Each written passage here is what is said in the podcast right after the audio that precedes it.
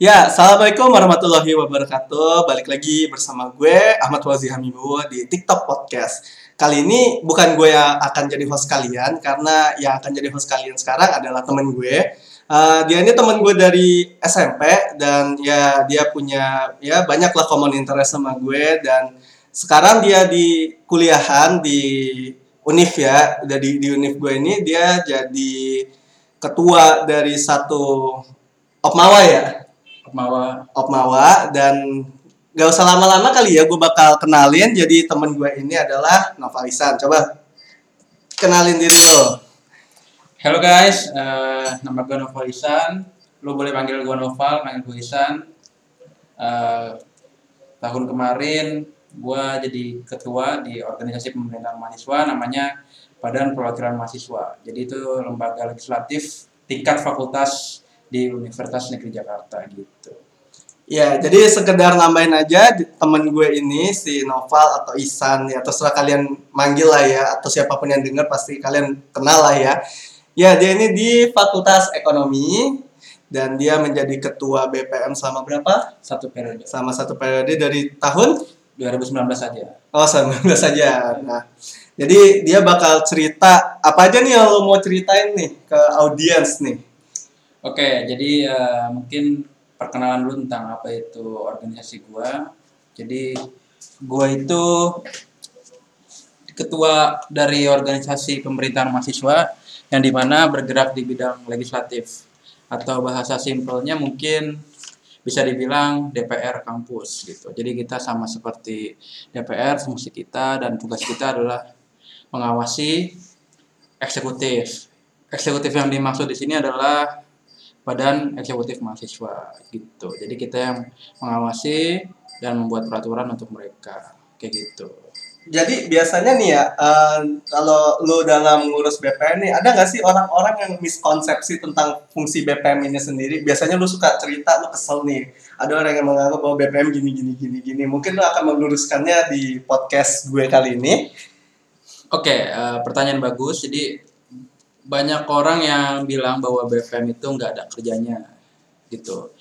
Jadi uh, mungkin simpelnya di sini gue mau menganalogikan tentang B P M itu sendiri ya. Jadi gue menganalogikan B P M ini, uh, kalian bisa sebut B P M ini gabut atau enggak, itu kita belajar dari kinerjanya gitu. Analogi seperti ini, jika teman-teman melihat apa namanya pemadam kebakaran misalnya, mm-hmm. bilang bahwa mereka itu gabut gitu, bahwa mereka nggak ada kerjanya gitu. Ya mereka memang tidak kerja jika memang tidak ada kebakaran. Dibutuhkan lah. Kita ya. Tidak bisa menggeneralisasikan bahwa ketika tidak ada kebakaran mereka gabut. Terus kita menghakimi mereka. Kalau mereka menjalankan fungsi tupoksinya dengan baik, terus kita bilang gabut, tentu itu adalah hal yang bermasalah gitu. Mm-hmm. Nah di sini juga saya terapkan di B P M. Jadi kalau misalnya teman-teman melihat bahwa organisasi B P M di fakultas teman-teman ini tidak berfungsi dengan baik tupoksinya, it's okay, kalian bilang B P M itu gabut. Tapi hmm. jika B P M ini bekerja dengan baik, tupoksinya jelas, kerja dan lain sebagainya, tapi teman-teman bilang bahwa itu gabut, padahal kita nggak gabut, nah itu jadi masalah gitu. Karena kita ini bekerja di balik layar gitu. Kita melakukan controlling, kita melakukan pengawasan dan membuat peraturan memang di balik layar. Tentu ada suatu hal yang salah jika teman-teman bilang bahwa B P M itu gabut gitu karena kita di balik layar itu. Mungkin kayak gitu sih paling. Ya, ini sebagai pembuka aja kali ya, karena kita uh, membahas tentang B P M gitu ya. Dan sebenarnya sih yang kita bahas kali ini adalah tentang pengambilan keputusan pada Aduh. organisasi. Dan teman gue ini dia akan menceritakan pengalaman dia yang tadi kita seba apa udah sempat lah ya kita buka lah tentang um, apa sih namanya tentang B P M gitu ya, dan bagaimana sih teman gue ini si Noval atau Ihsan uh, whatever ya kalian mau manggilnya siapa untuk mengambil keputusan ya. Dan kali ini uh, hostnya bukan gue ya, tadi udah gue jelasin sedikit, jadi teman gue yang bakal cerita banyak. Mungkin sesedikit kalau misalnya gue tergelitik untuk nanya gue akan nanya, kalau misalnya enggak ya ya kalian paham lah ya. Dan kali ini kalian bersama dengan teman gue Noval Ihsan ya. Gue balikin ke Noval. Oke, jadi seperti yang tadi dibilang bahwa gue akan mengambil apa namanya uh, host ya di sini ya. Iya, betul, betul sekali. Jadi, kita langsung aja karena uh, ketika gue jadi uh, ketua umum di B P M itu ya gue berpikir bahwa cuman ada dua leadership gitu ya, dua hmm. dua pemimpin lah. Yang pertama itu pemimpin yang transformasional gitu. Artinya transformasional itu ini ada di S D M ya, ini bukan peribahasa saya sendiri tapi memang ada yeah, pengertiannya. Yeah. Jadi transformasional itu adalah pemimpin yang benar-benar merubah sebuah organisasi menjadi lebih baik gitu. Lebih baik maksud di sini adalah dari segala hal, bukan dari beberapa aspek, dari dari generalisasinya itu organisasi ini menunjukkan perubahan yang signifikan gitu. Ini bukan berlaku untuk di Ormawa aja ya, tapi di pemimpin entah itu wali kota, entah itu gubernur, entah itu presiden, entah itu C E O. Jadi pemimpin transformasional ini adalah sebuah pemimpin yang memang merubah keadaan jadi lebih baik gitu. Hmm. Itu yang pertama. Yang kedua adalah tipe pemimpin yang mengisi kekosongan jabatan. Nah ini agak-agak kan gimana ya visi ya tentang ini ya. Jadi ini gimana nih tentang mengisi kekosongan jadi, jabatan? Jadi simpelnya mengisi kekosongan jabatan adalah pemimpin yang menurut gue adalah dia itu ketika dipilih tuh kayak nggak ada pilihan. Oh ya udahlah, gue pilih lo aja gitu. Ini terjadi gitu. Apalagi di tingkat organisasi mahasiswa, kampus lah. Ya. Kampus gitu. Siapa nih yang jadi pemimpin? Udahlah lo aja yang maju. Gue percaya sama lo gitu. Jadi apa namanya nggak ada behavior leadership-nya gitu. Jadi kayak oke, okay, gue dipilih sama mereka, artinya mereka percaya sama gue, ya udahlah gue naik jadi benar. ketua gitu. Akhirnya benar kejadian. Dia karena mungkin terkenal atau mungkin punya relasi yang banyak, akhirnya terpilih orang ini menjadi ketua. Nah, permasalahannya adalah menurut saya hal-hal kayak gitu tuh pemimpin yang mengisi kekosongan jabatan. Artinya ketika dia sudah menjadi ketua, ketika mereka dilantik jadi ketua, mereka tuh hanya menjalankan tupoksi. Pertama, mereka tuh hanya menjalankan tupoksi. Yang kedua, mereka tuh hanya menjalankan agenda kerja yang sebelumnya memang sudah ada. Jadi simpelnya adalah pemimpin yang mengisi kekosongan jabatan ini adalah pemimpin yang naik terus ya udah jalanin aja gitu kan. Jalan agenda yang ada terus turun. Kalau ditanya ada yang berubah apa enggak? Enggak punya impact yang besar gitu. Jadi hanya mengisi kekosongan jabatan. Nah, ini yang bermasalah gitu. Dan ini banyak terjadi kalau menurut pendapat saya pribadi, ini banyak kelihatan gitu. Pendapat gue pribadi ini banyak di organisasi ma- bahkan bukan cuma di ma- organisasi tingkat mahasiswa ya, tapi di wali kota, di gubernur gitu ya. Kalian bisa nilai sendirilah apa yang gue maksud di sini menurut pandangan kalian masing-masing tentang mengisi kekosongan jabatan. Jadi, kalau teman-teman ingin menjadi pemimpin yang baik, jangan pemimpin yang tipenya mengisi kekosongan jabatan. Jadi ketua, menjalankan agenda kerja, tiba-tiba demisioner. Udah ya. selesai. Gitu selesai. Ya. Terus kalau ditanya, apa impact-nya ketika ya, lo memimpin? Ya gitu. gitu. Ya, yang penting gue amanah. Ya itu, benar, benar, benar.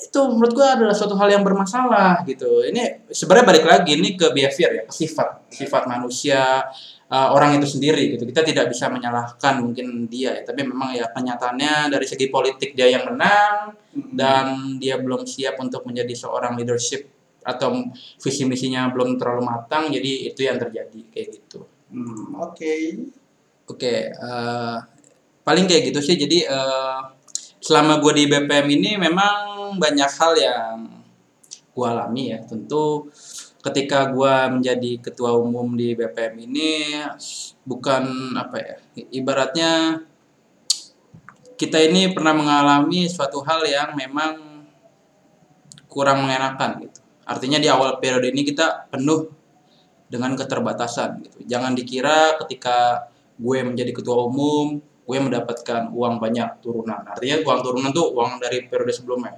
Hmm. Kalau gue nggak salah, ketika gue jadi ketua umum, gue mendapatkan uang turunan tersebut paling kecil selama tiga tahun terakhir. Di saat kepemimpinan lo nih ya, saat ini. Ketika gue dilantik menjadi ketua umum, mm-hmm. kalau kita bicara tentang revenue, masukan kita, mm-hmm. itu sedikit. Itu yang pertama. Yang kedua, total anggota di tiga tahun terakhir adalah empat puluh lima. empat puluh lima anggota, ya kan? Mm-hmm. Di tahun gue, empat puluh empat. Udah gitu ada satu anak yang tidak aktif selama enam bulan. Artinya empat puluh tiga anggota. Hmm. Coba kalian bayangkan ketika kalian jadi ketua umum dengan situasi seperti itu, gitu kan. Tapi balik lagi, jiwa leadership itu artinya kita nggak boleh mengeluh tentang apa yang ada gitu, karena itu tidak akan merubah keadaan jadi lebih baik, lebih baik tentunya kan. Tidak gitu. Menyelesaikan masalah. Tuh, itu nggak akan menyelesaikan masalah, justru memperkeruh keadaan. Jadi tugas leadership, eh, tugas pemimpin adalah ya udah, ini adalah kenyataan dan lu harus membereskan permasalahan tersebut. Siap nggak siap itu kan? Nah iya, justru seperti itu, justru betul kepemimpinan tuh diuji tuh kayak gitu gitu. Saat bukan keadaannya iya, jelek gitu. Jelek karena kalau memang udah enak ya udah tinggal lu menjalankan apa yang ada dengan dengan segala macam bantuan yang ada gitu. Ini kan. Gak ada tantangannya. Gak ada tantangan dan ya lu lu mau melakukan apapun bisa. Iya. Tapi ketika lu S D M-nya terbatas, apapun itu terbatas. Nah itu hal yang memang diuji. Kepemimpinan itu diuji gitu. Jadi bukan tentang enaknya aja, tapi lu benar-benar merasakan nggak enaknya gimana. Nah di sini gue bakal sharing bagaimana kalian ini kita ya, ketika mempunyai sumber daya yang terbatas, tapi outputnya maksimal. Gitu. Bagus banget nih. Iya karena wajib nih, nih buat kalian dengerin nih ya. Karena Uh, tentu kalau kita memimpin perusahaan pasti ada saat di mana perusahaan yang kita pimpin atau organisasi yang kita pimpin itu minimal gitu. Lagi di posisi bawah lah ya gitu. Gitu karena kita nggak bisa menuntut ketika katakanlah kalian ditunjuk jadi direktur umum Garuda Indonesia, tentu kalian nggak bisa apa namanya nggak uh, bisa bilang oh ini Garuda jelek nih gitu kan, kok aku jadi direktur umum pas gue lagi jelek. Enggak, pemimpin nggak kayak gitu, justru lu disuruh menjadi pemimpin dan menyelesaikan masalah-masalah yang ada. Itu kan kayak gitu tugasnya. Jadi ini uh, adalah beberapa hal yang gue lakukan ketika gue di B P M. Oke, gue mungkin sedikit cerita dulu ya. Kan di awal tadi uh, gue bilang bahwa staff gue terbatas dan aku terbatas gitu. Uh, dulu uh, mungkin gue buka-bukaan di sini. Dulu gue dapet dana awal turunan itu satu koma enam juta. Januari dua ribu sembilan belas gue mendapatkan satu koma enam juta. Itu duit turunan dari periode sebelumnya. Nah, alhamdulillahnya banyak keputusan yang gue ambil itu akhirnya di Januari dua ribu dua puluh hasil akhir kita berhasil mengumpulkan delapan belas juta. Hmm. Nah, itu dengan sumber daya yang terbatas gitu. Kita bukan eksekutif, kita nggak ada event-event yang besar dan usaha kita juga nggak sebanyak eksekutif. Maksud saya adalah dengan sumber daya yang terbatas tadi dan menghasilkan duit sebanyak itu itu adalah hal yang maksimal gitu. Jadi di sini saya akan sharing sedikit tentang bagaimana cara pengambilan keputusan yang baik dan juga bagaimana mengelola keuangan yang baik. Karena uang itu bukan seberapa banyak jumlahnya, tapi bagaimana kita mengelolanya. Kenapa hmm. saya bilang seperti itu? Coba teman-teman bayangkan, teman-teman punya uang banyak ya, katakanlah tiga miliar. Teman-teman bagi satu miliar, satu miliar, satu miliar ke A, B, C, D. Ketika teman-teman kasih satu miliar, satu miliar, satu miliar ke A, B, C, D dan nanya satu tahun kemudian kepada mereka, pasti hasilnya beda-beda. Yeah. Si A yang tadinya dikasih satu miliar, dia nanam saham dan lain sebagainya, tiba-tiba jadi dua miliar. Si B yang tadinya satu miliar cuma punya, akhirnya pas ditanya setahun kemudian dua ratus juta. Si C yang tadinya satu miliar dikasih, ditanya satu tahun kemudian malah ngutang. Nyilang. Artinya bukan seberapa banyak duit yang kita dapatkan, tapi bagaimana kita mengelola duit tersebut. Pengelolaannya. Pengelolaan, ya. Financial management, bahasa kerennya seperti itu. Hmm. Di sini gue nggak bakal bahas yang terlalu teoritis banget ya, tapi yang fundamental, yang arti-arti yang gampang, dan ini sangat berpengaruh lah untuk pengambilan keputusan, entah itu untuk keuangan, revenue stream, ataupun pengambilan keputusan yang lainnya gitu. Oke. Okay. Oke, okay, yang pertama di sini mungkin Uh, gue bakal sedikit ngebahas tentang innovation gitu. Ketika gue mimpin B P M, kan waktu itu dikasih kesan-pesan tuh hmm. di setiap anggota. Gue ngeliat kesan-pesan gue itu, wah Kanoval nih inovatif, inovatif, inovatif gitu. Nah menurut gue, yang pertama alhamdulillah gitu, berarti mereka feedbacknya baik. Tapi ada beberapa hal yang menurut gue mereka tidak bisa membedakan apa itu innovation, apa itu needs.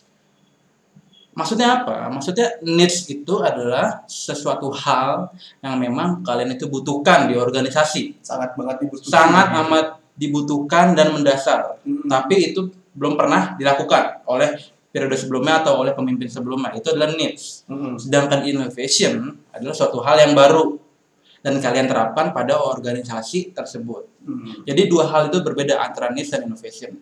Jadi di sini gue decision making-nya pas awal-awal periode, tentu kita kan buat anggota kerja ya selama satu periode tuh mau diapain B P M. Yeah. Jadi pertama gue bedain apa itu needs, apa itu innovation.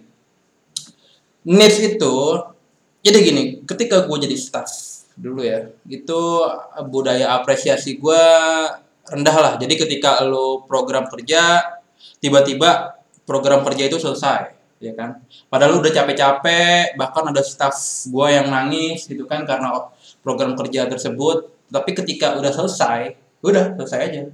Nggak ada apa-apa gini. Kayak ada sesuatu hal yang salah gitu kan? Kurang, gitu. Ada yang kurang. Akhirnya karena gue menyadari hal tersebut, permasalahan itu akhirnya lahir budaya apresiasi gitu. Budaya apresiasi ini jadi ketika gue jadi apa ketua B P M, gue suruh setiap agenda kerja wajib ada staff dan core terbaik gitu. Pemilihannya ya gue serahkan ke badan pengkaderan gitu. Gue mendelegasikan ke mereka, terserah. Yang penting ada staff dan core terbaik di setiap agenda kerja. Kenapa? Karena gue yakin setiap agenda kerja yang sukses ada jerih payah staff di belakangnya.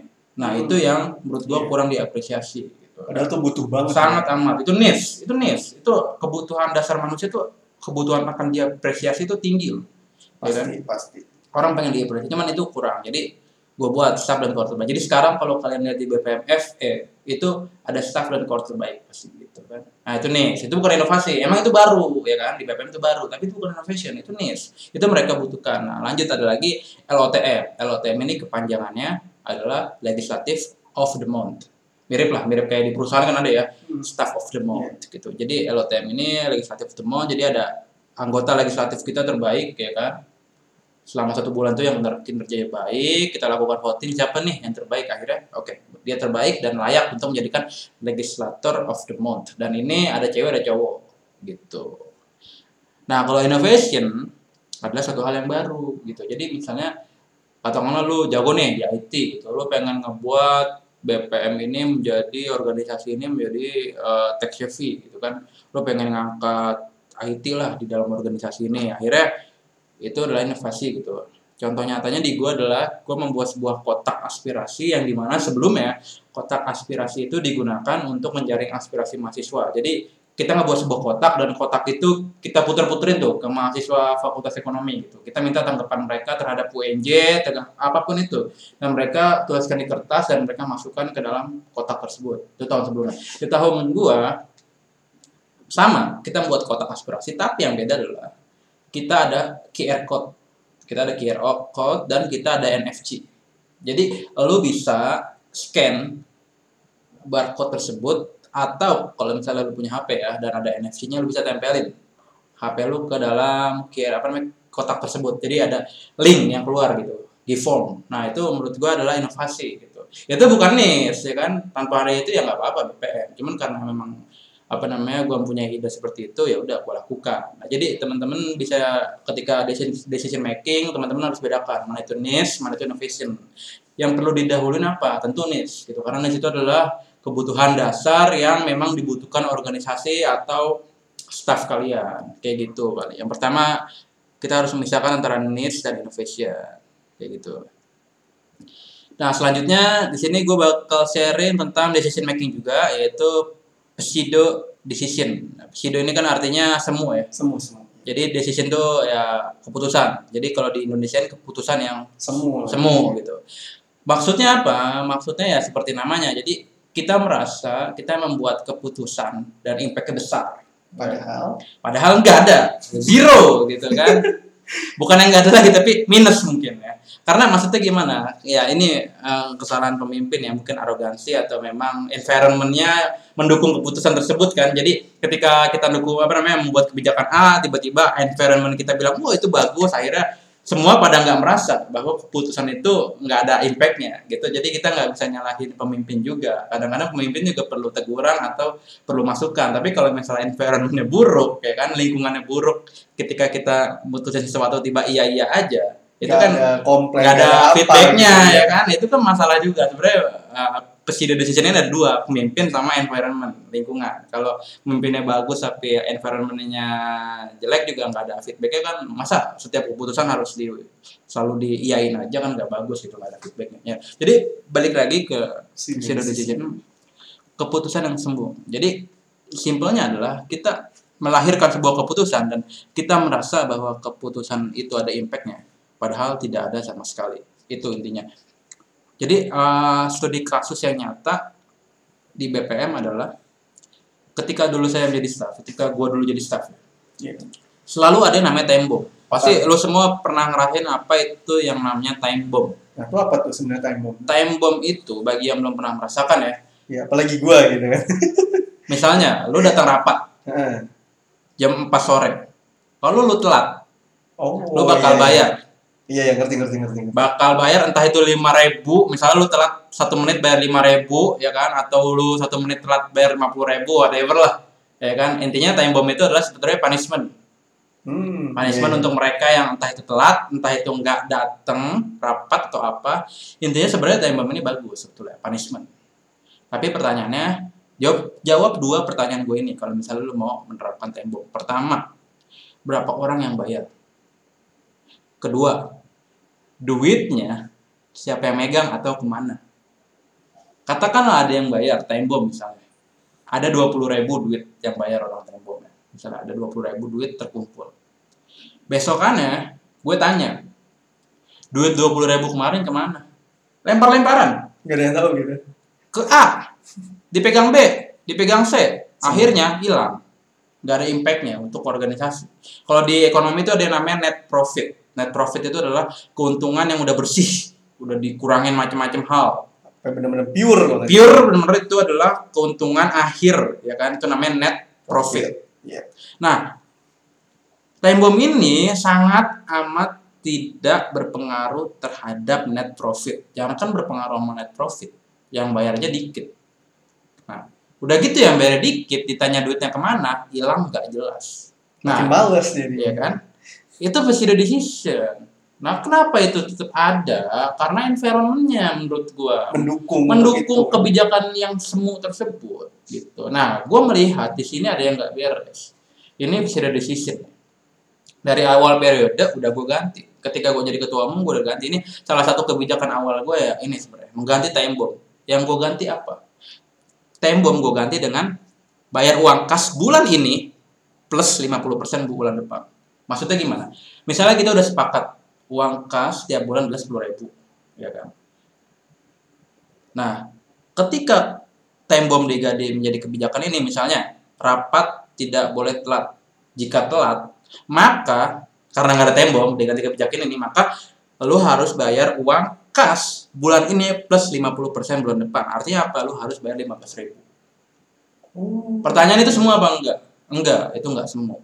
Kalau itu sangat mempengaruhi namanya net profit, ya kan? Di akhir periode itu sangat berpengaruh karena uang kas nggak lari, nggak lari kemana-mana gitu. Kelihatan lah pokoknya uang ini kemana gitu. Iya, ya. Kelihatan uang ini kemana, dan itu membantu mereka yang tadinya malas bayar uang kas menjadi bayar, bayar uang kas. Ya, dan, rajin, dan ya. Mereka tidak merasa dirugikan. Kalian merasa dirugikan kan karena ada kebijakan ini? Enggak sih. Karena uang kas itu wajib, gitu kan? Iya. Uang kas itu wajib. Artinya buat operasional organisasi kan. Jelas gitu, walaupun ada yang bilang time bomb ini adalah revenue stream tambahan, sumber pemasukan tambahan, tapi itu semua nggak jelas kemana apa pemasukan apa yang jadi tambahannya apa, karena yang pertama malas bayar, yang kedua nggak jelas uangnya. Nah, dengan adanya ini ya udah akhirnya jelas dan pada bayar uang kas. Saya ketika gue gue cukup senang sih ketika mereka datang telat ya. Waktu itu ada namanya rapat pleno ya, kebijakan ini pertama kali dilakukan pas rapat pleno, dan mereka yang telat itu pada bayar uang kas lima belas ribu, lima belas ribu, dan menurut gue itu kebijakan berhasil. Dan kenapa berhasil? Karena yang pertama itu nggak semu, yang kedua mereka tidak merasa dirugikan. Terus impact-nya dengan lu ngelakuin itu gimana jadinya dengan anggota lu?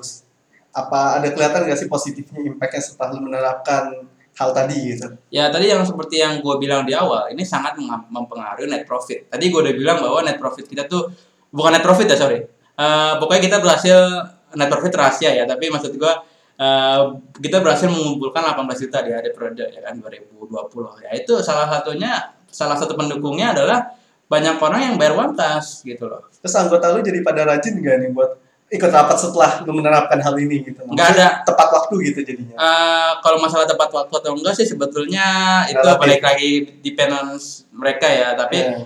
mereka gue lihat bayar gitu, bayar uang kas kayak gini karena mereka nggak merasa dirugikan gitu. Karena karena mereka nggak merasa dirugikan ternyata ternyata mereka nggak merasa dirugikan dan mereka oke okay, fair bayar uang kas kayak gini gitu. Yang pertama ini sebenarnya sistem kayak gini mengingatkan mereka untuk bayar uang kas gitu karena uang kas ini wajib gitu. Hmm. Yang pertama, yang kedua impactnya kalau untuk yang tadi ya yang staff itu impactnya memang balik lagi ke diri sendiri sih ya. Terus lu, lu mau telat atau enggak, yang penting lu bayar ini dan mereka nggak merasa dirugikan. Tapi yang telat mah ada aja sih gitu. Impact impactnya sih nyata ya menurut gua karena uh, apa namanya ya baguslah ini buat organisasi kayak gitu. Oke. Okay. Ah, ini lagi decision making. Mungkin teman-teman ada yang pernah dengar de facto sama de jure. Ya, ini kayak sering disebut lah di sejarah ya. Tapi ini sebenarnya mempengaruhi decision making. Kenapa tuh? Mungkin Wah, kita jelasin dulu ya de facto sama de jure ya, buat teman-teman yang masih belum atau lupa gitu ya apa. Iya. Jadi de facto itu kayak namanya ya de facto fakta. Fakta. Jadi berdasarkan fakta. Hmm. De jure adalah hukum, jure, yuridis. Yuridis. Artinya landasan hukum ya. Jadi gini teman-teman, yang maksud gue pengen tekankan di sini adalah sertifikat itu jangan kalian anggap sertifikat itu adalah sebuah lembaran kertas biasa. Di situ ada tanda tangan yang menyatakan legalitas. Nah itu ada de jure. Untuk menyatakan apa? Untuk menyatakan de facto, faktanya. Contoh P K M P. P K M P itu kalau di U N J itu apa ya? Ibaratnya ospek lah ya. Jadi ketika kita ospek lulus itu dikasih sertifikat lulus P K M P. Oh, gua enggak. Ya, itu balik lagi ke ya, P K M P ya. Artinya kertas P K M P itu merupakan de facto de jure, ya kan? Salah. Itu adalah landasan hukumnya. Nah, faktanya ya teman-teman lu melihat bahwa lu benar-benar P K M P pada hari H tersebut. Jadi secara fakta dan secara hukum. Secara fakta dan secara hukum lu ada ikut P K M P, hmm. ya kan? Contoh lainnya misalnya permasalahannya itu uh, permasalahan nyatanya misalnya uh, Israel sama uh, Palestina ya kan. Palestina ini kan di P B B masih gunjang-ganjing diakui negara atau enggak ya kan. Itu kan berarti secara de jure dia belum apa namanya belum bisa dibilang negara sepenuhnya kan. Kan enggak, belum ada landasan hukumnya. Ya, ya. Walaupun faktanya itu adalah wilayah Palestina. Itu adalah negara gitu. Ya. Kalau kita katakanlah negara definisinya adalah A B C D. Palestina semua ada. Ada indikator tersebut, tapi secara de jure P B B belum mengakui. Nah, ini permasalahannya kan. Secara de facto diakui, secara de jure enggak diakui. Hmm. Kebalikannya Israel de facto kalau ini banyak teori ya, teori bahwa mengatakan bahwa Israel ini oh dia bukan negara, dia dulu tuh adalah imigran kan, datang ke daerah situ, menetap, terus tiba-tiba jadi sebuah negara gitu misalnya. Tapi itu diakui P B B sebagai negara gitu kan. Secara hukumnya. Secara de jure dia diakui negara kayak gitu. Itu mungkin sedikit de facto sama de jure ya. Nah, studi kasusnya apa? Setiap koor dan staff terbaik balik lagi ke tadi ya. Itu harus dibuat sertifikat. Kenapa? Karena gua enggak pengen staff dan koor terbaik ini itu cuma diakui secara de facto. Oke, kita tahu sama-sama bahwa dia adalah staff dan koor terbaik. Tapi faktanya itu secara fakta, oh, iya. Tapi secara de jure nah, hukumnya iya. Misalnya dia masukin ke C V, dia tanya mana gitu. Mana buktinya lo pernah jadi staff sama koor terbaik? Enggak ada. Masa bilang coba tanya teman saya, Bu, enggak mungkin. Enggak logis gitu. Enggak logis ya kan ribet. Nah, itu menurut gua fundamental kan de facto yeah. de jure, tapi itu sangat penting. Makanya gua bilang kepada teman-teman semua, jangan teman-teman menganggap remeh sertifikat yang ada tantangannya. Karena itu adalah landasan hukum kalian yang mengakui faktanya pada lapangan. Gitu. Jadi sertifikat itu sangat penting. Nah, di sini yang gue tekankan harus ada sertifikat koor dan staff terbaik. Kayak gitu. Jadi ketika mereka masuk ke C V atau mereka ditanya mana buktinya, ada. Kayak gitu, teman-teman. Itu penting ya karena itu walaupun dasar nanti. Nah, selanjutnya di sini gue bakal bahas financial management. Balik lagi yang tadi gue bilang ya bahwa sempat lo ya bahas ini berapa kali malah ya. Iya, jadi duit itu bukan berapa jumlahnya, tapi gimana ngelolanya. Betul, gitu. yang tadi yang bilang bahwa Januari kita dua ribu sembilan belas dapat satu koma enam juta dan dua ribu dua puluh kita dapat tujuh belas juta. Itu kalau kita bicara tentang keberuntungan ya nggak seberuntung inilah gitu kan, pasti ada cara trik-triknya, ada bagaimana cara kita mengelolanya. Dan di sini gue bakal share sedikit tentang keputusan financial management. Di sini tentu gue nggak bakal bahas ekonomi banget ya. Kayak, kayak tadi aja kita bahas yang ringan-ringan, pengertian santai aja gitu. Gitu. Enjoy lah kita. Enjoy. Ini bukan kuliah umum, ini bukan apa-apa kan, kita berbincang biasa. Jadi hal yang pertama yang gue pengen kasih tahu ke semuanya adalah tentang financial management, yaitu opportunity cost. Apa tuh tuh? Apa sih opportunity cost nih? Coba. Ah, Oke, okay. Mungkin pertama gue mau bilang ya, jangan di bahasa Indonesia kan. Gitu.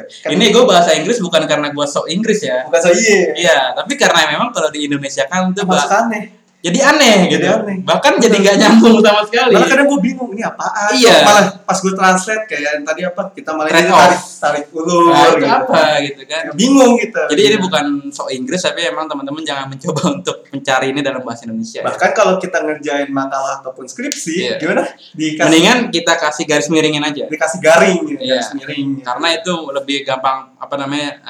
Uh, istilahnya lebih gampang inilah. Orang lebih gampang ngerti gitu kan ini maksudnya apa, ketimbang kita Indonesia kan malah jadi ribet gitu. Karena rancu dia bahasa Indonesia itu ya. Dan memang ya, kita udah terbiasa pakai bahasa Inggris gitu loh. Maksudnya untuk pengertian ini kita udah biasa pakai bahasa Inggris. bahasa Inggris. Contoh mouse. Kalau di Indonesia kan tikus. Kayak tikus tuh bingung. Bingung gitu. Lebih baik joystick. Nah. Ya lanjut lanjut lagi. Nah, itu. joystick ya. Joystick. Jadi yeah. Indonesia kan. Ya lanjut lanjut. Oke, okay, kita di sini bahas opportunity cost gitu. Nggak usah dibahas Indonesiain karena bakal aneh. Kalau kita bahas Indonesiain ya, kita paksain opportunity itu kesempatan. Cost itu biaya. Jadi yeah, kesempatan. Biaya kesempatan. Nah, ini apa gitu? Opo iki. Ya, jadi kita pakai bahasa Inggris aja opportunity cost. Jadi maksudnya itu adalah biaya yang harus kita tanggung karena memilih suatu peluang dan mengabaikan peluang yang lain. Yang namanya juga opportunity. Opportunity cost. Jadi contohnya begini teman-teman. Teman-teman dihadapkan oleh dua pilihan. Teman-teman, oke okay, gampangnya gini, kita pakai analogi seperti ini. Teman-teman punya uang dua juta. Teman-teman punya dua dua hal yang harus diputuskan ya. dua juta itu ingin dibelikan handphone atau atau ingin dibelikan sepatu Nike. Ya kan? Ketika teman-teman milih untuk membelikan handphone dua juta itu, teman-teman dapat H P yang baru, ya kan? Teman-teman itu mendapatkan fitur-fitur yang update, ya kan? Karena H P sebelumnya nge-lag atau storage-nya terbatas, ya kan? Dengan H P yang baru teman-teman bisa main game lancar, teman-teman bisa download berbagai macam game, sosial media, TikTok, TikTok ya kan? Storage lebih besar, yeah. Ya kan? Streaming lebih lancar, kameranya bagus. Ya, itu dengan dua juta teman-teman bisa mendapatkan hal-hal tersebut, ya kan? Tetapi sepatu teman-teman tuh tetap yang lama. Ya, ya dapat kan? Sepatu jadinya. Iya. Itu uh, itulah yang disebut opportunity cost. Nah, nah dua juta itu misalnya teman-teman dua juta ingin justru membelikan sepatu Nike. Yang teman-teman dapatkan apa? Teman-teman mendapatkan brand, ya kan. Wah, sepatu gua Nike. Gua jalan-jalan ke mall, gua jalan-jalan ke kuliahan, mantap kemanapun gua. Sepatu gua dilihat orang. Keren nih, update ya kan, sepatu gua terbaru. Wah, gua dilihatin orang, ya kan. Itu kelebihannya dua juta jika lo membelikan sepatu Nike. Tapi ya tadi gue bilang H P lo jadi lama, ya kan? Lo nggak ganti H P. Lo nggak ganti H P, jadi ya lo tetap nge-lag. Lo foto ya seadanya. Sosial media juga nggak bisa diupdate karena RAM dan storage terbatas misalnya. Jadi ketika lo intinya ketika lo dihadapkan beberapa pilihan, lo memilih pilihan tersebut dan lo mengabaikan peluang yang lain gitu. Artinya ada ada apa namanya ada opportunity cost lah. Ada cost yang terbuang karena suatu pilihan. Nah, yang di B P M tuh maksudnya apa? Yang di B P M tuh contohnya, ini contoh nyatanya ya teman-teman. Di B P M itu ada agenda kerja, namanya pelatihan legislatif mahasiswa tingkat fakultas atau biasa disingkat P L M F. P L M F tersebut itu tujuannya adalah uh, ini untuk umum ya, nggak harus untuk anak B E M atau B P M. Jadi tujuannya adalah ya lu kenal dunia legislatif kampus. Biar lu aware lah gitu. Aware dan lu paham itu posisinya mereka. Intinya seperti itu. Kita enggak ada nginep-nginepan lah. Kita enggak ada di puncak. Kita benar-benar pure di U N J dan dikasih tugas dan benar-benar yang bicara tuh benar-benar ahlinya gitu. Kalau lu alumni dan lu nggak punya ahli, tenang, kita nggak bakal undang. Iya loh, jelas. Jadi lu harus menjadi ketua, ketua entah itu ketua badan, entah itu ketua umum. Itu yang kita undang karena yeah. kita fokus ke materi dan penyampaian gitu. Benar-benar itu. Ketika lu pulang, kita mungkin kasih tugas dan itu tugasnya benar-benar uh, ada sangkut pautnya dengan apa namanya pelatihan legislatif gitu. Jadi lu benar-benar aware. Nah itu mungkin ketika di P L M F itu pengenalan ya, introduksi tentang P L M F biar teman-teman tahu. Ketika P L M F, perlu diketahui bahwa gua meminjam satu ruangan di R A Kartini lantai tujuh atau sepuluh, gue lupa. Gue meminjam satu ruangan. Teman-teman kalau yang belum tahu ya, itu kalau di weekend minjam ruangan tuh bayar. Karena kita ibaratnya menyuruh oh, office boy untuk masuk kerja hari itu padahal dia libur. Nambah lah gitu. Ya, jadi kita uh, kasih mereka bayaran seratus lima puluh per ruangan. Ya kan? seratus lima puluh karena kita dua hari berarti seratus lima puluh dikali dua. Kita keluar berapa? tiga ratus ribu. Itu biaya yang besar loh, apalagi untuk organisasi mahasiswa. Itu bukan biaya yang kecil. Nah, di satu sisi gue butuh waktu itu ya, waktu itu gue butuh kipas untuk di sekretariat. Bukan kita nggak ada kipas, itu udah ada kipas cuman nggak bisa muter. Sebenarnya permasalahannya tuh nggak bisa muter ya.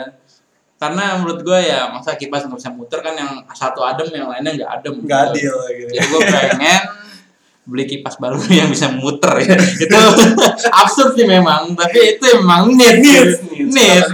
Itu balik ke needs gitu. Emang itu absurd cuman needs gitu. Ada kipas tapi nggak bisa muter. Itu cuma gitu kan. Lanjut. Nah di sini opportunity cost gue bermain. Artinya gue harus milih.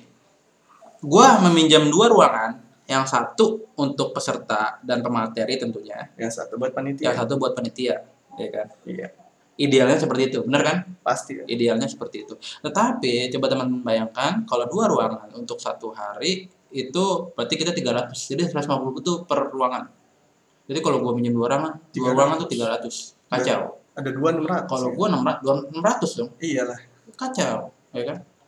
Nah, gue di sini harus, ya walaupun kalau kita bicara dana itu beda lagi ya, tapi di sini kan tentang tadi balik lagi, bukan seberapa banyak dana, tapi bagaimana kita mengelolanya.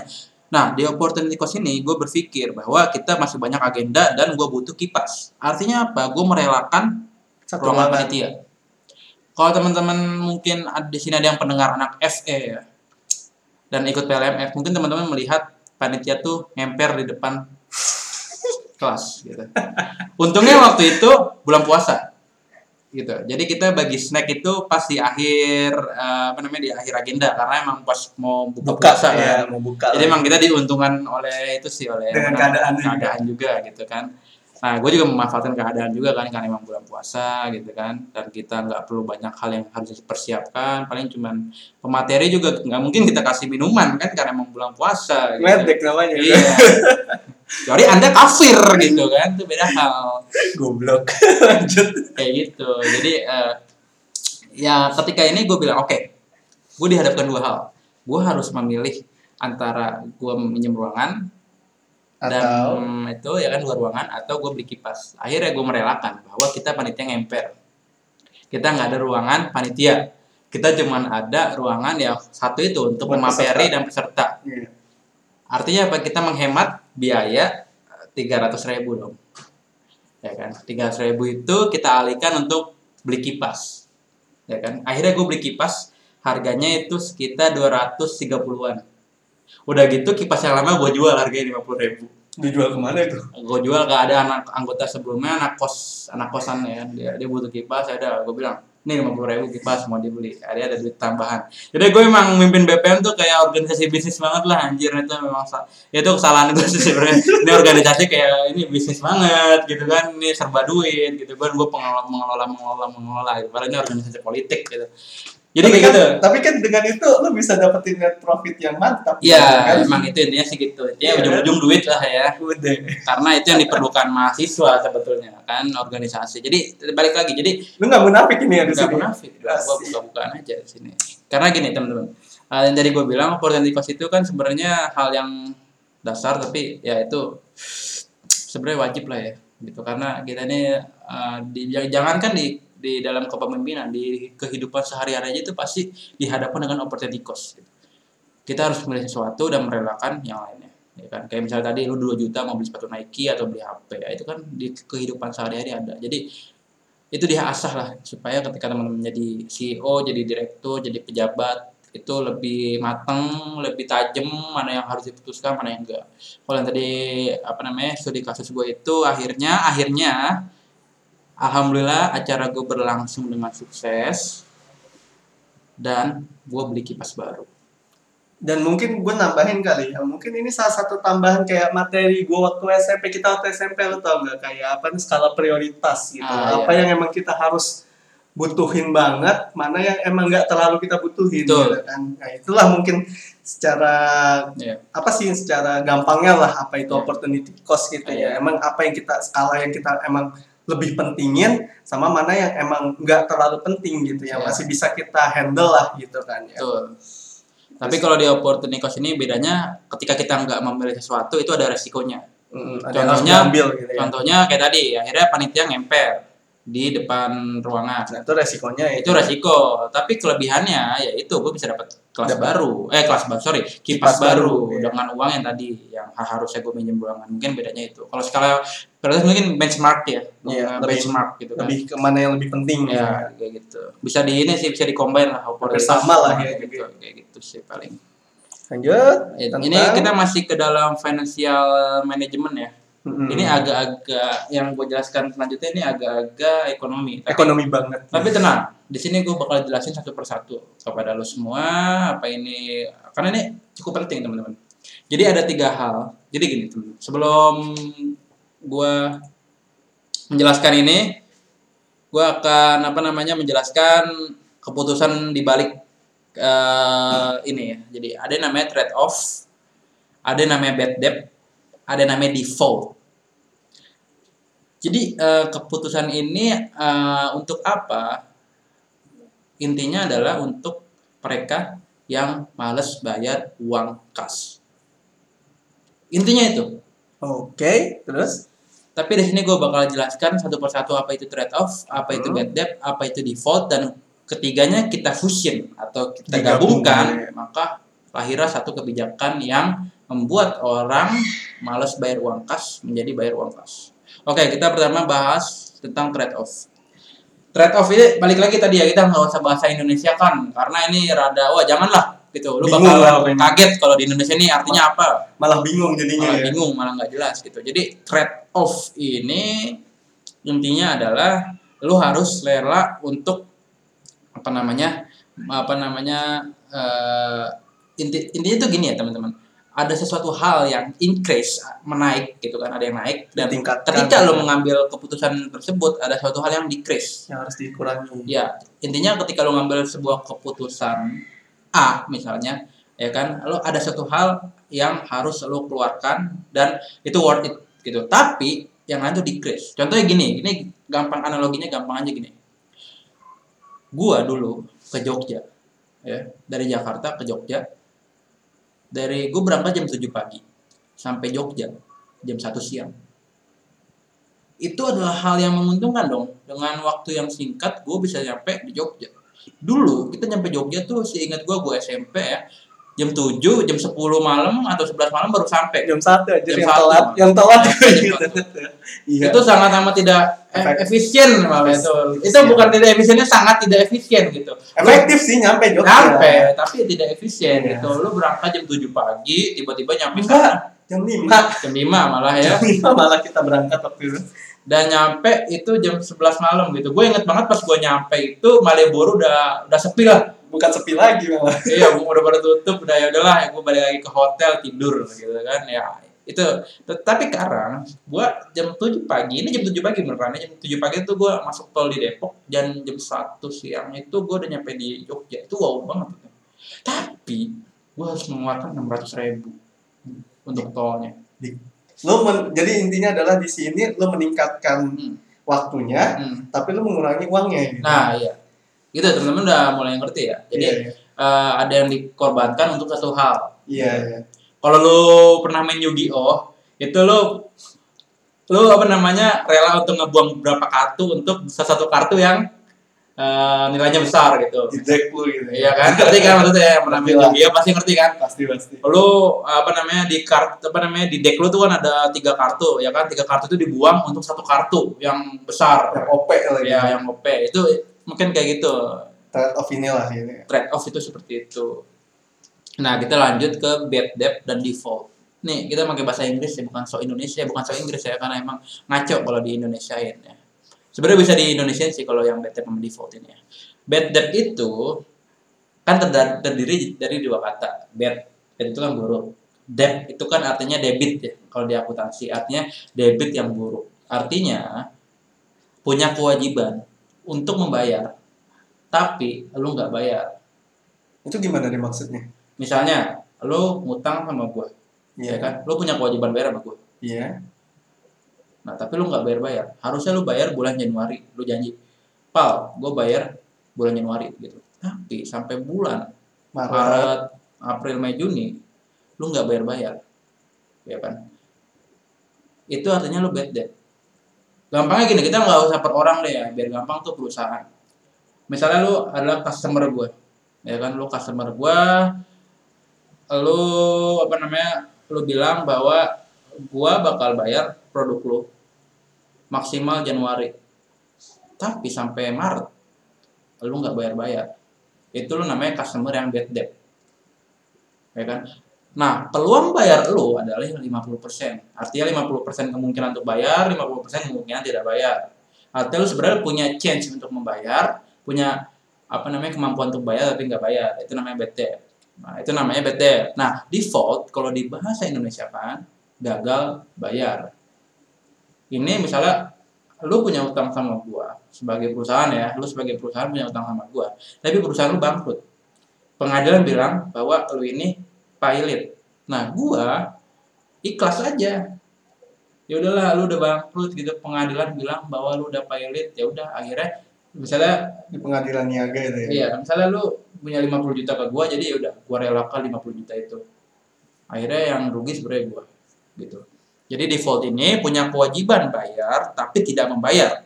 Peluang bayarnya nol persen. Oh iya, gue udah ngerti, gue ngerti. Kayak siap, gitu ya teman-teman ya. Nah, coba kita gabungkan ketiga hal tersebut ya kan. Trade off, bad debt, dan default. Oke, gue ulangin ya. Trade off itu uh, lo mengambil keputusan yang dimana ketika lo mengambil keputusan tersebut harus ada yang di relakan gitu. Misalnya tadi yang ke Jogja, lo bisa cepet tapi harus bayar enam ratus ribu. Bad debt itu lo punya kemampuan bayar tapi tidak membayar dan peluang bayarnya lima puluh persen. Sedangkan lima puluh lima puluh lah gitu. Nah, sedangkan default itu lo punya kewajiban untuk bayar tapi tidak membayar dan peluang bayar lo itu nol persen. Nah, benar-benar udah nggak bayar lah. Nggak bayar. Nah, kita padukan ketiga hal tersebut, trade off, bad debt, dan default. Jadinya adalah gua membuat kebijakan di mana makrab kemarin itu harga harga aslinya tujuh puluh lima ribu, itu nggak di markup ya, nggak gua taikin, emang harga aslinya ketika kita hitung semua tujuh puluh lima ribu ya kan. Nah, gue buat kebijakan di mana bagi yang lunas uang kas itu jadi enam puluh ribu. Nah, pertanyaannya adalah lo mau bayar uang kas sama enggak? Kalau lo nggak mau bayar uang kas, ya udah lo tujuh puluh lima ribu.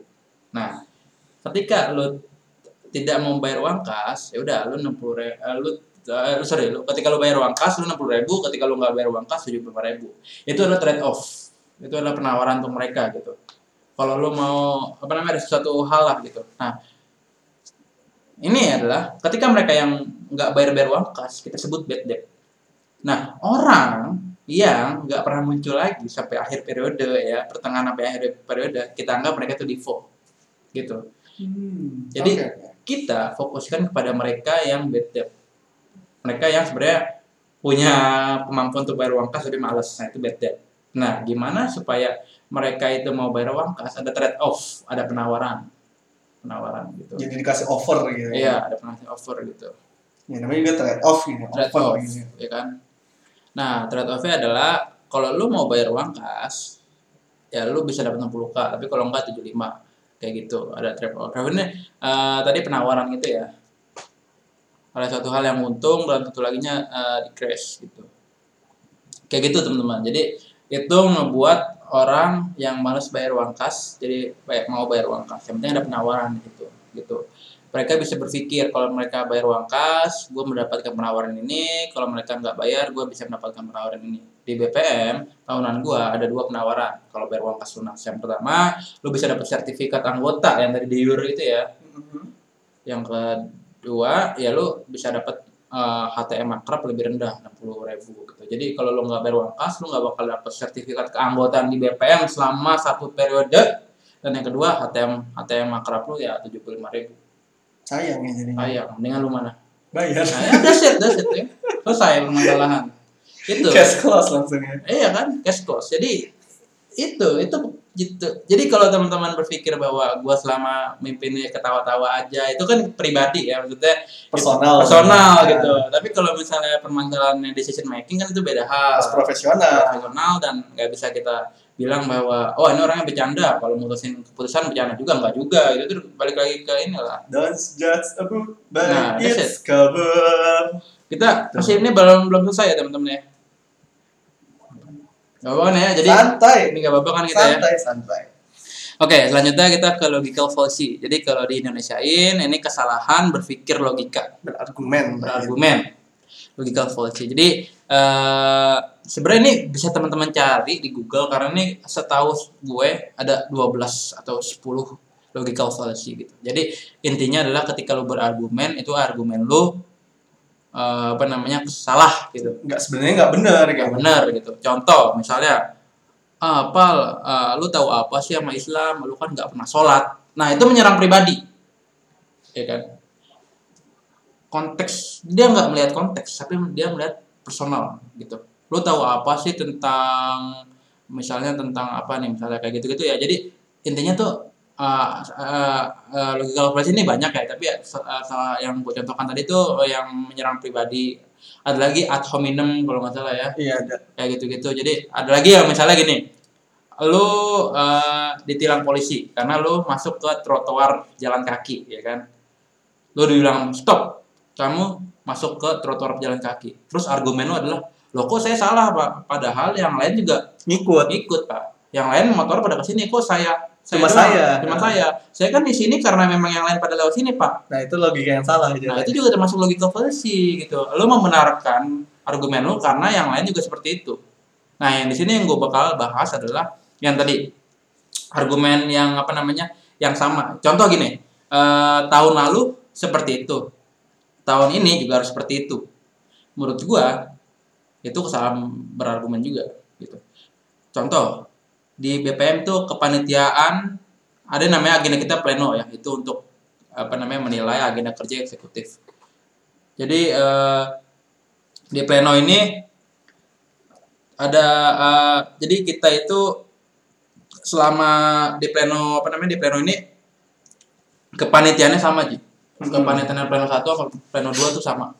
Ya, lanjut lanjut. Kepanitiaan satu sama pleno dua tuh sama. Dan yang lu, lu tau nggak? Ketika gua uh, berdiskusi tentang B P H I, mereka itu bilang bahwa kenapa ini sama karena tahun lalu sama gitu. Nah ini yang gua nggak terima adalah kayak begitu argumennya. Jadi mereka bilang bahwa ya panitia tahun ini harus sama dong, pleno pleno satu pleno dua harus sama. Hmm. Kayak gitu kan. Terus gue bilang, oh nggak bisa seperti itu. Kalau misalnya tahun lalu itu harus ada yang dievaluasi, ya udah kita evaluasi, jangan ngikutin tahun lalu. Gitu. Itu logical fallacy. Nah hal-hal kayak gitu yang harus kita perhatikan sih. Jadi logical fallacy dalam decision making ini harus benar. Karena kalau enggak, keputusan yang lu ambil itu salah. Kalau studi kasus gue sih, yaitu kepanitiaan pleno satu dan pleno dua. Jadi pleno satu ini sekitar Maret, April, pleno dua ini sekitar November lah. Jadi ke, dulu tuh sama, pleno satu sama pleno dua penelitiannya sama, tapi di zaman gue, gue bedain, karena nggak jelas, gitu, karena nggak jelas. Dia bilang kenapa sama penelitiannya, ya karena tahun lalu seperti itu, itu nggak jelas, gitu. Nah, gue putusin di sini bahwa pleno dua ini harus beda ke penelitiannya. Yang pertama, gue pengen memberikan kesempatan ketua agenda untuk yang belum pernah, ya kan. Yang kedua, gue memberikan kesempatan bagi mereka untuk menjadi apa namanya tanggung jawabnya lebih, misalnya yang pernah belum pernah menjadi koor menjadi koor biar merasakan ya kan, yang belum pernah menjadi ketua menjadi ketua gitu. Jadi itu ada positifnya gue membuat kebijakan itu, bukan bukan karena oh ini apa namanya versi terus gue putusin, enggak, tapi gue lihat dulu impactnya apa gitu. Ketika gue putuskan impactnya ada apa enggak, kalau nggak ada ya udah samain aja ke lalu gitu, tapi impactnya ada gitu. Akhirnya gue putusin harus berbeda, ini gak logical fallacy tadi gitu, kayak gitu ya. Nah mungkin teman-teman uh, tentang pengambilan keputusan itu sebetulnya banyak yang pengen uh, gue sharing, tapi mungkin yang paling inti tuh cukup itu aja gitu, karena uh, suatu kesuksesan organisasi itu banyak lah ya. Kalau kita bicara tentang teori itu ada yang namanya organizational citizenship behavior atau O C B, atau O C B ya kan, ada juga ya macam-macam lah ya kan, ada turnover intention, artinya orang yang uh, tahun depan uh, kalau di perusahaan tuh turnover tuh artinya mengundurkan diri atau resign ya. Kalau di kalau di organisasi kita tuh ya tahun depan dia nggak mau lanjut di B P M atau dia nggak mau lanjut di B E M. Kenapa ya? Karena mungkin ada faktor-faktor misalnya merasa nggak nyaman, merasa tidak diapresiasi atau apapun, itu namanya turnover intention gitu. Ada banyak lah, dan di sini uh, yang akan gue jelaskan sih seperti itu aja gitu.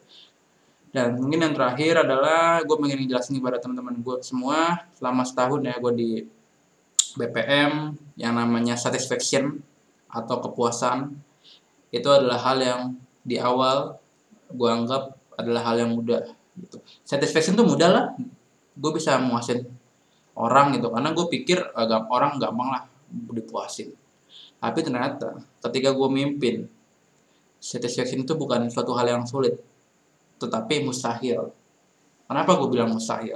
Karena setiap orang di organisasi itu punya apa namanya persepsi yang atau goals atau tujuan yang berbeda gitu. Misalnya si A pengen organisasi ini secara internal baik, si A ini nggak peduli duit B P M banyak atau enggak, si A ini nggak peduli B P M ini sesuai dengan tupoksi apa enggak, yang dia pingin si A ini adalah internalnya baik, S D M-nya baik, ada apresiasi, ada segala macam. Nah yang kedua, misalnya si B, si B ini pengen tupoksi B P M ini harus baik, kita harus ketat terhadap eksekutif, kita harus kajian peraturan organisasi pemerintahan mahasiswa gitu, pokoknya harus sesuai dengan tupoksi banget gitu kan. Gue gak peduli sama internal B P M, mau kacau, mau gimana. Gue gak peduli sama uang B P M banyak atau dikit. Gue pengen B P M sama tupoksi.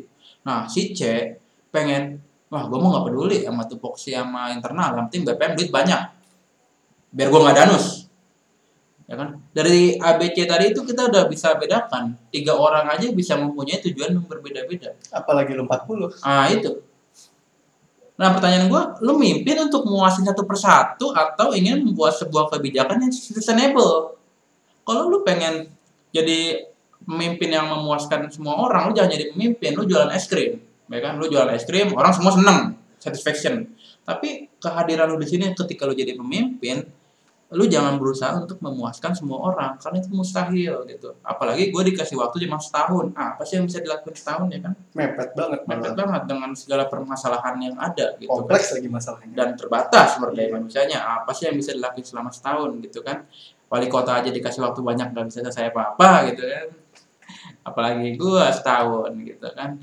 Makanya maksud yeah, juga. Yeah, yeah. Uh, Uh, kalau lu mau muasin semua orang, jangan jadi pemimpin gitu. Karena itu satu hal yang pertama, itu buang-buang waktu. Masa lu muasin semua anggota lu, ya kan? Kebutuhan organisasi tidak dipenuhi, ya kan?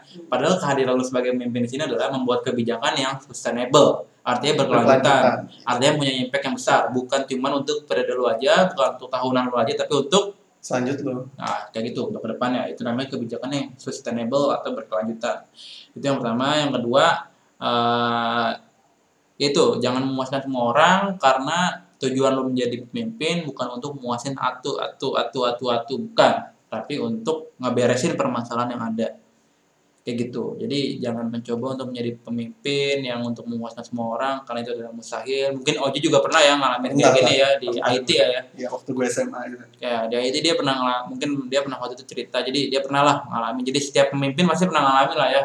Karena memang kita harus memilih antara memuaskan atau memang kita membuat keputusan yang memang sustainable. Karena gimana ya, pada dasarnya juga manusia nggak pernah puas. So, gitu. Jadi kalau misalnya kita berusaha untuk muasin satu dua orang, kita cuma ngabisin waktu sama tenaga buat hal yang itu-itu aja. Sementara organisasi ini harus jalan. So, gitu. Dan Kalau misalnya kita cuma meng, apa, menggunakan waktu kita untuk itu-itu aja, terus habis itu kegiatan kita ntar malah jadi terbengkalai, terus habis itu segala macamnya nanti ah ribet lah gitu kan. Ya, ya benar, balik lagi kita harus punya apa decision making gitu yeah. loh, yang emang kita butuhin dan kita emang harus terapin di organisasi gitu loh. Itu sih kalau yang pengalaman gue di I T di S M A gue, dan ya gue juga sering sih cerita sama si Noval ya tentang ini. Dan ya menurut gue ya, emang setiap siapapun kita yang bakal mengurus suatu organisasi, apapun itu organisasinya, apapun itu dia bentuknya gitu, pada akhirnya kalau kita ngomongin tentang kepuasan atau satisfying ya, satisfaction gitu kan ya, itu jatuhnya abs- ini apa absolut ya. hmm. Tidak, kita nggak bisa menerapkan apa misalnya batasan-batasan apa sih yang mem, apa yang membuat orang di organisasi gue itu puas gitu, karena yang benar tadi udah dibahas sama Sinova bahwa setiap orang yang datang ke organisasi mereka punya ideologi yang berbeda-beda, pemikiran mereka beda-beda. Ada yang kalau mungkin gue kalau ini kan bicaranya tentang anak kuliahannya, gue yang lebih rendah lagi ya, anak S M A yang gue rasain. Ada mungkin yang masuk ke organisasi pengen, wah gila anak I T keren nih, gue pengen kelihatan kece nih, gue masuk ke I T. Ada. Atau mungkin, wah gue masuk ke I T nih, gue bisa belajar coding, gue bisa belajar ini, ini, ini gitu misalnya. Ada. Atau mungkin yang ketiga kalau anak S M A, ah udahlah gue masuk eskul aja daripada nama gue gak ada di eskul di raport gitu. Akhirnya, pada akhirnya dan di intinya gue ngerasain bahwa setiap siapapun yang masuk ke organisasi gue, pasti mereka punya motif yang berbeda-beda gitu loh. Sama kalau misalnya kayak Noval di B P M-nya, mungkin ya yang masuk ke B P M-nya tadi ada yang punya motifnya yang berbeda dengan ideologinya yang berbeda, hingga akhirnya kita sebagai seorang pemimpin atau leadership dalam sebuah organisasi atau organisasi, kita harus bisa memilih gitu ya, mana yang emang yang tadi udah dibahas panjang, nggak panjang banget sih ya, cuma yang udah sedikit disentil lah tadi ya, yang dari decision making-nya juga, dari mungkin financial management-nya juga.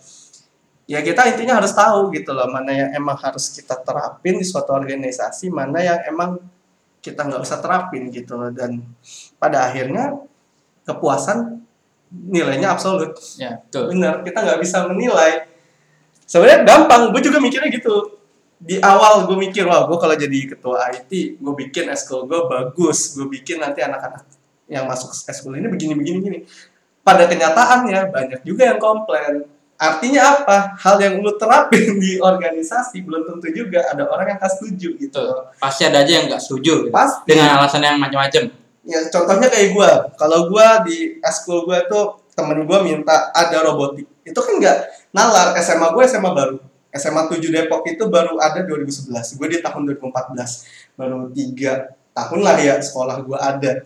Dengan dana yang zaman gue masih minimal banget, yang ya Allah komputer aja masih Windows seven cacat, gue inget banget itu RAM pada masih dua giga. Beda kalau sama adik-adik tingkat gue sekarang udah komputernya I O yang uh udah beda lah, dengan segala macam ada ada dia punya drone segala macam. Zaman gue nggak bisa kayak gitu, gue harus realistis. Dan benar kata Sinopal, di saat kondisi kayak gitulah gue sebagai pemimpin harus bisa memberikan gimana ya gimana organisasi ini sustainable padahal dalam keadaan yang sangat mepet gitu loh. Gue memanfaatkan segala macam hal yang ada gitu. Dan intinya sih bener ya, setiap dari apa jadi ketua atau menjadi pemimpin, kita bakal ditemukan dengan kondisi yang mungkin gak enak gitu loh. Ada kalanya gitu, misalnya gue baru masuk, gue bikin eskul ini gak ada apa-apanya.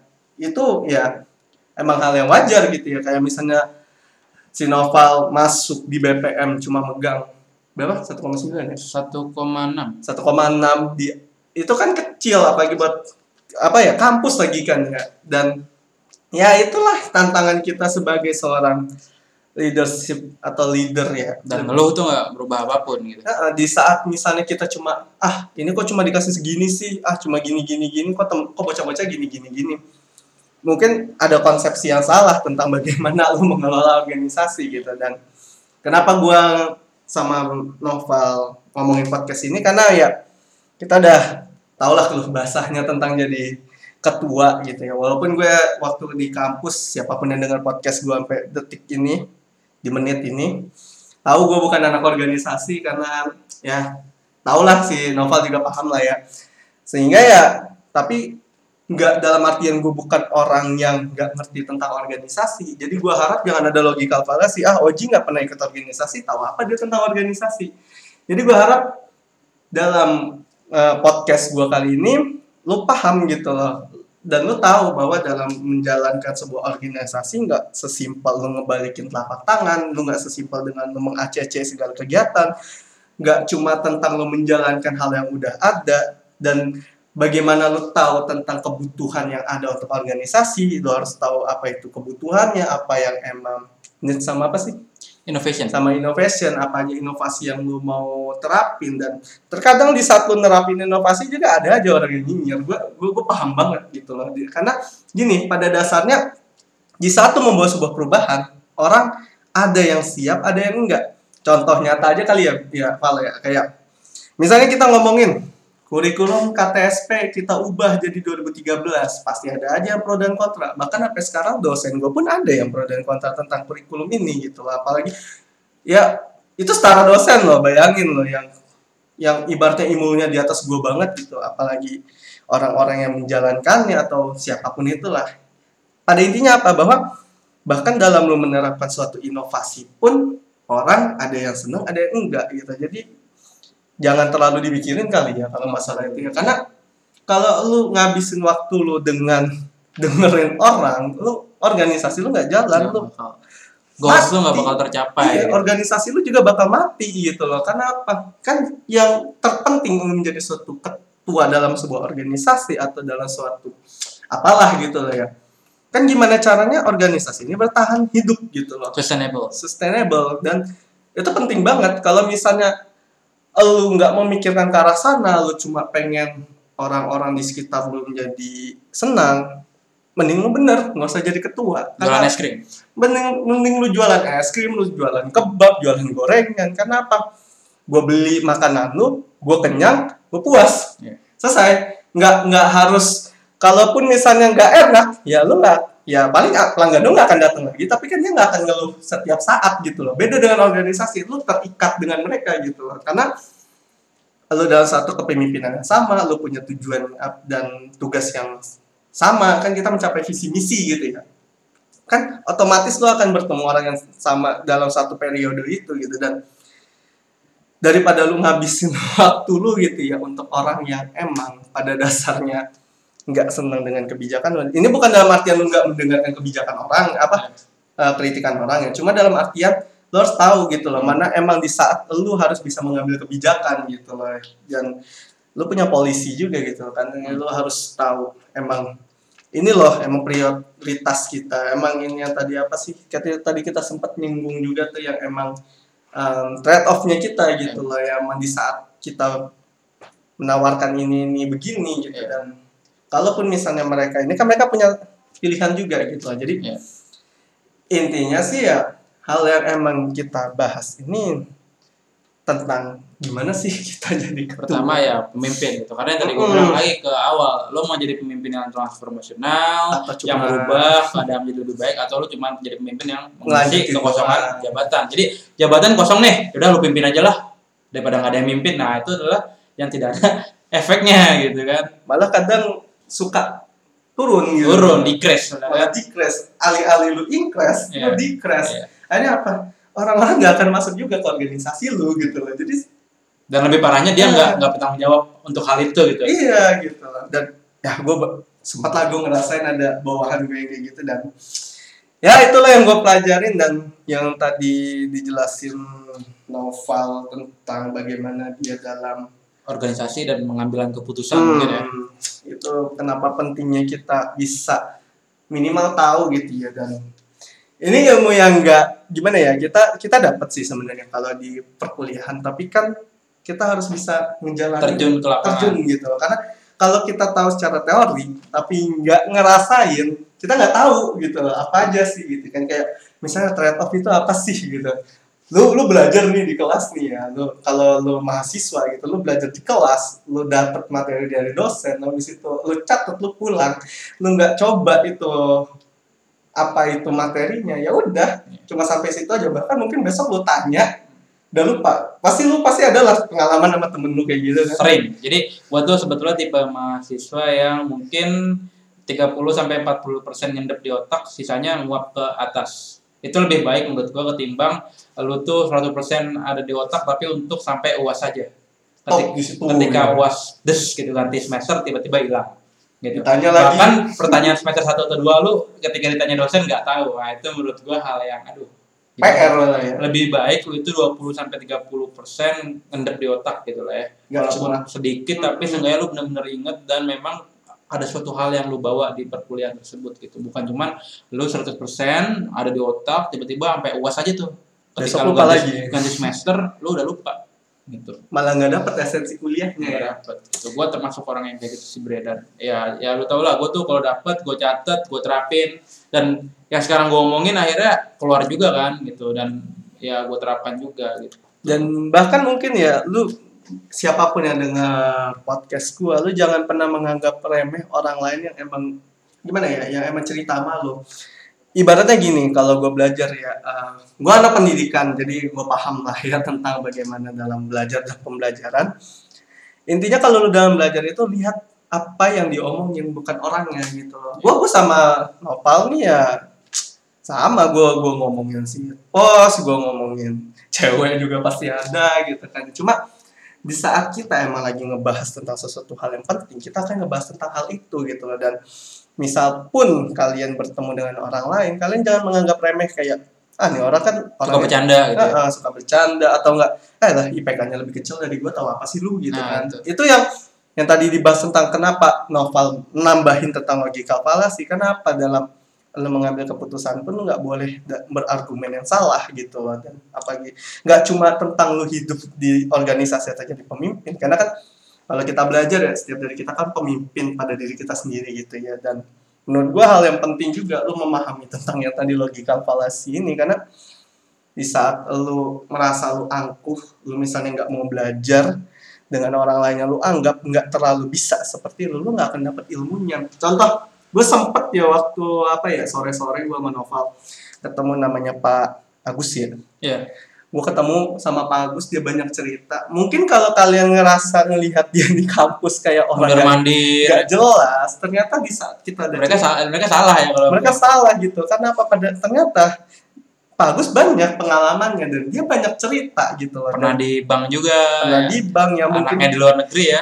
Di Malaysia. Malaysia. Di Malaysia. Jadi Men, jadi kalau dari gua itu jangan pernah menilai orang bagaimana dari tampilan luarnya aja. Dan di saat orang itu bicara, lu lihat apa yang dibicarain, bukan siapa yang bicara gitu loh. Gua banyak sih dengar banyak quotes kayak gitu, tapi kalau cuma jadi sekedar quotes kayaknya sia-sia gitu ya. Jadi gua menerapkannya, gua gua gua orangnya enggak kikuk. Gua misalnya Gue jujur gue banyak belajar juga dari Noval. Karena apa? Gue orang yang gagal di ekonomi, gue pindah ke pendidikan.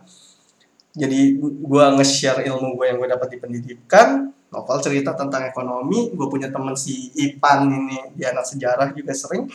Jadi intinya ilmu nggak cuma didapat di perkuliahan, lo bisa dapat di mana aja. Dan jangan pernah lo menutup kemungkinan untuk cari ilmu gitu. Dan jangan jangan lupakan juga experience, karena itu priceless, nggak bisa dia pakai duit lah. Lo gimana ya? Uh, mungkin ada sedikit ya gue nambahin ya. Uh, ini udah penghujung acara juga, karena ini udah selesai juga ya bahasan kita. Jadi gue pernah baca uh, guru adalah pengalaman terbaik, tapi menurut gue adalah kalau bisa, lo belajar dari pengalaman orang lain gitu loh. Mungkin di sini kasusnya gue adalah gue belajar dari pengalamannya si Noval, dan siapapun yang mendengar cerita atau podcast ini itu hal yang sama gitu loh. Kenapa? Mungkin ya si kita kita mungkin nggak ngerasain dalam posisinya Noval, cuma kan kita tahu, oh ceritanya ternyata begini, oh ternyata ini begini gitu. Jadi nggak harus tentang kita belajar itu dari pengalaman diri sendiri.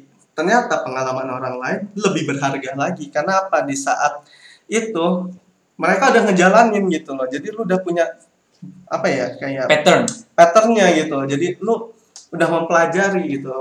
Oh ternyata ini begini. Oh ternyata dia begini. Kayak sama kita belajar dari buku-buku orang yang ya, sudah sukses, pernah menjalani gimana mereka bisa cap- mencapai sana. Itu kan mereka udah berdarah-darah, ternyata mereka punya kesalahan seperti ini, mereka ternyata punya ya banyaklah problem-problemnya. Dan yang di-share itu bukan cuma teori tapi experience semua gitu. Karena dia udah ngejalanin yeah. gitu. Jadi menurut gua enggak cuma apa pengalaman itu enggak cuma tentang pengalaman diri lu. Oke. Okay. Kalau misalnya pengalaman itu dari diri lu sendiri itu bagus, berarti lu udah menerapkan. Tapi lebih bagus lagi lu belajar dari pengalaman orang lain dan itu jadi pengalaman lu gitu yang bisa lu ajarin juga ke orang lain. Jadi gitu aja kali ya. Hmm, mau ada kesan-kesan atau pesan terakhir sebelum mungkin kita kelarin uh, podcastnya, karena lumayan panjang juga ya kita podcastnya. Jadi Sinopal ini juga baru pertama gue ajakin nge podcast, dan podcast gue kayak hidup segan mati nggak mau karena sumpah dosen gue. Ya gitu, dosen gue di kampus gue jadi agak susah, dan gitu banyak banget tugas, dan ternyata pas liburan emang rebahannya tuh nikmat gitu. Jadi gue baru nge-podcast lagi, dan sebenarnya dari kemarin gue kepikiran, wah bagus nih. Dia dia dari kemarin ngomongin tentang legislatif yang ya habis dia ada seminar ya.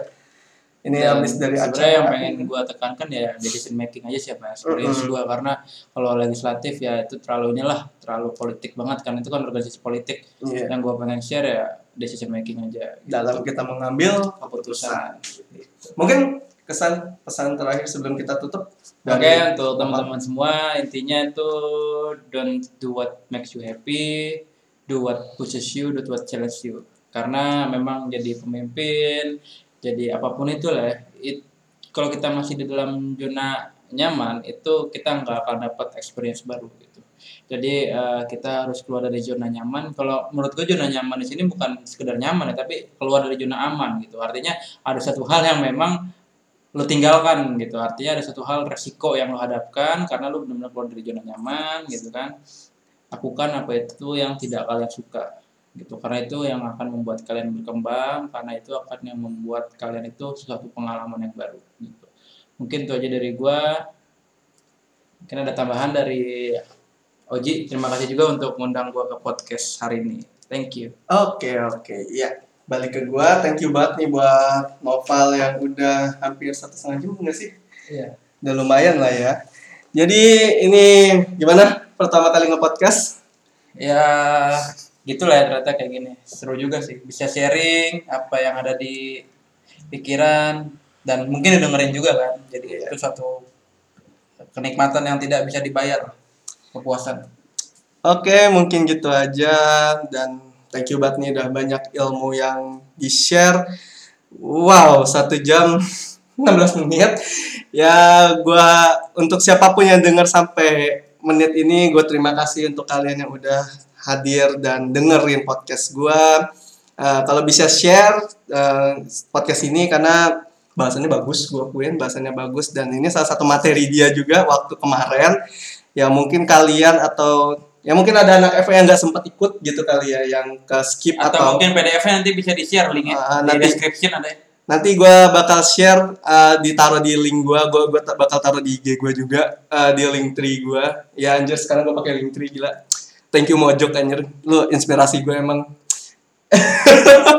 Jadi nanti gue bakal taruh juga ya, ini gue gue udah pernah gue udah upload juga di Akademia gue, nggak tahu kenapa gue pengen taruh di Akademia kayak edgy aja gitu ya, buset gitu. Ahmad Wazih Hamibo, Universitas Negeri Jakarta, gila ya, edgy banget gitu loh.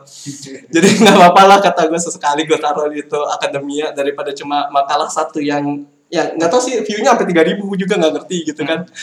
Jadi itu aja mungkin mm, untuk podcast hari ini.